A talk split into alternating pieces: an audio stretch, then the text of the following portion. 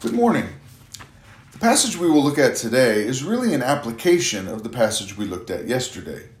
In those verses, Paul showed the difference between himself and the Corinthians. They were arrogant and relied on the wisdom of the world, while Paul was willing to be seen as foolish, weak, and dishonorable so that Christ would be made known. Ironically, in their attempt to be wise and strong, they were suffering, while Paul, in his suffering, was overcoming.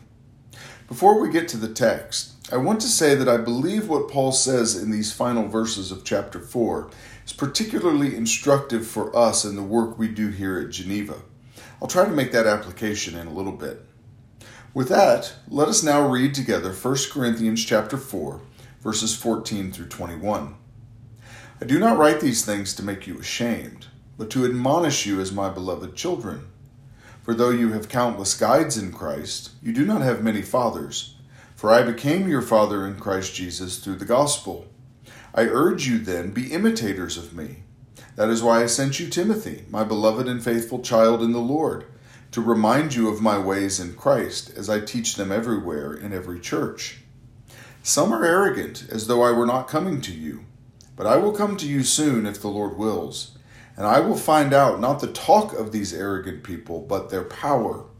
For the kingdom of God does not consist in talk, but in power. What do you wish?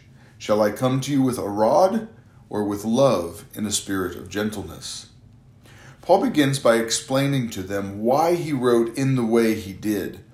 He did not intend to shame them, but to admonish them. There is admittedly a fine line here but it is one that needs to be understood. Since we have occasion every day to correct student behavior, we need to make sure we are not shaming them, but rather admonishing them. Here is one way to look at the difference. Shame is used to make a person feel bad about themselves or their actions so that the one doing the shaming can feel better about themselves. What I mean is that it is not used to the benefit of the one being exposed to it. Shaming a person is not redemptive. It may have made Paul feel better for a moment to shame them, to mockingly point out their failure, but he knew that that wouldn't produce any real change in them. To admonish someone is to come alongside them and truly help them see what needs to be changed and equip them for that change. While shaming is easy, admonishing is difficult. To admonish is to show real concern and a willingness to come alongside to help. We will see this part of it more clearly in a moment. Paul describes this admonishment as something that would be done by a parent for their blessed children, their dear children. Wise and godly parents want what is best for their children, and they do what is necessary to help them for their good. Redemptively admonishing is a part of that work. Now, Paul will expand upon this parenting metaphor to describe his relationship to the church. Paul says that they had many guides in Christ, but not many fathers.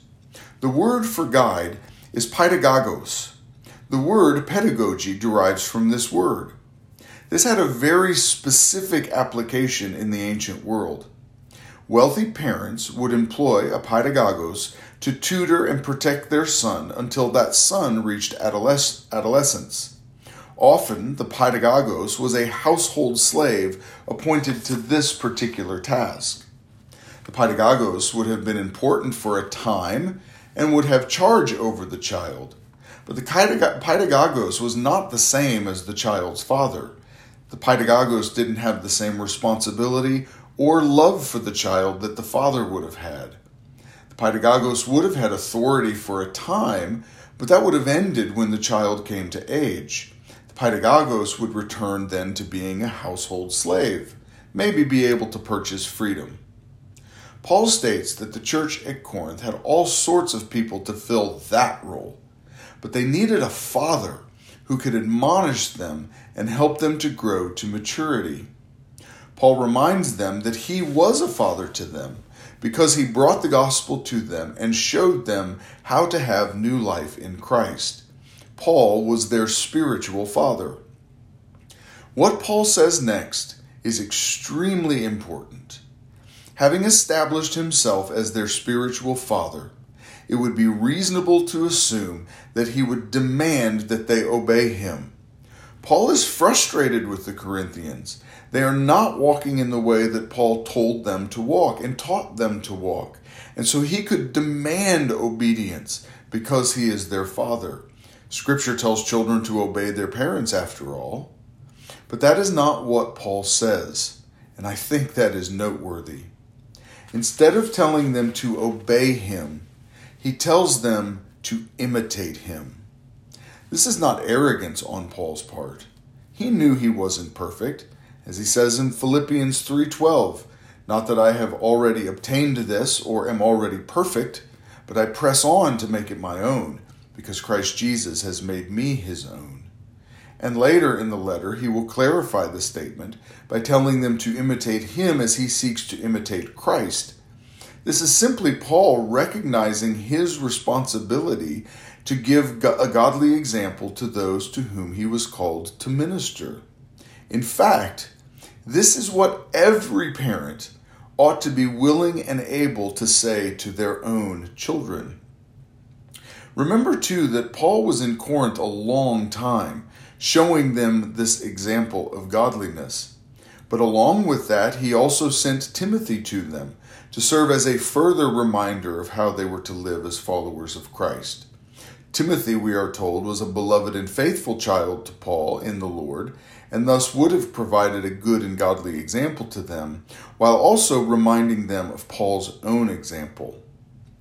Here is where I want to make an application to the work we do here at Geneva. In one sense, we could be considered a pedagogos. We are not the students we teach parents, after all. But the work we do is distinct from that of a pedagogos. And while the students are under our care, we stand in loco parentis, or in the place of the parents.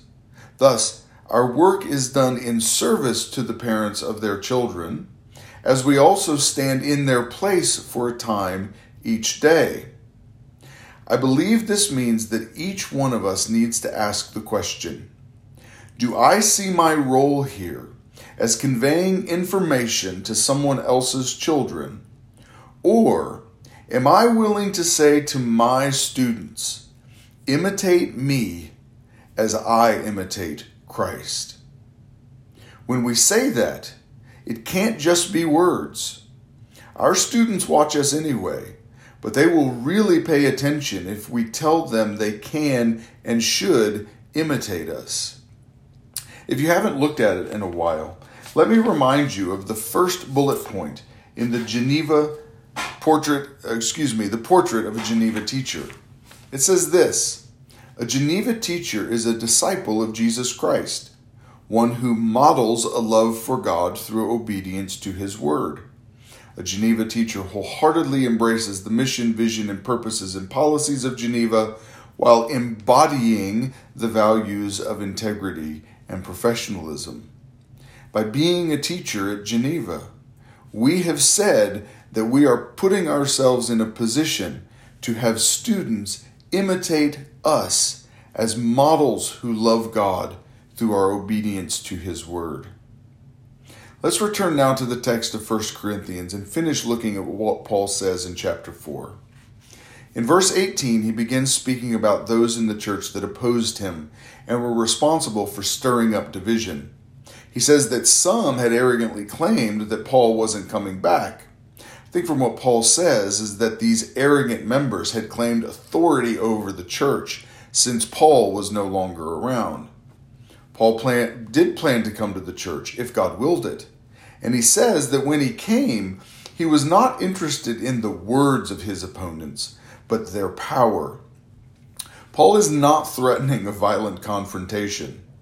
Paul wanted to see what their words produced. This is because the kingdom of God does not consist in talk, but in power.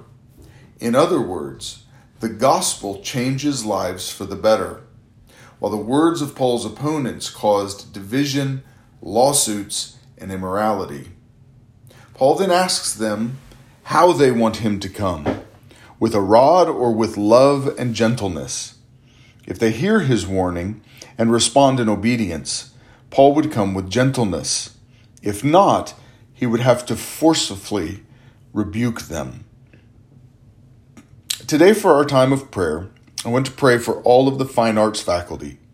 They do a wonderful job of helping our students create and see and understand beauty. So I want to pray for God's blessing on their work. Father, we are grateful for another day and for the blessings that you have bestowed upon us. Today, I want to pray for our fine arts faculty. I thank you for the work that they do, creating beauty and helping our students to appreciate and understand and create beauty of their own. I pray that you would bless their work and that you would equip them for it.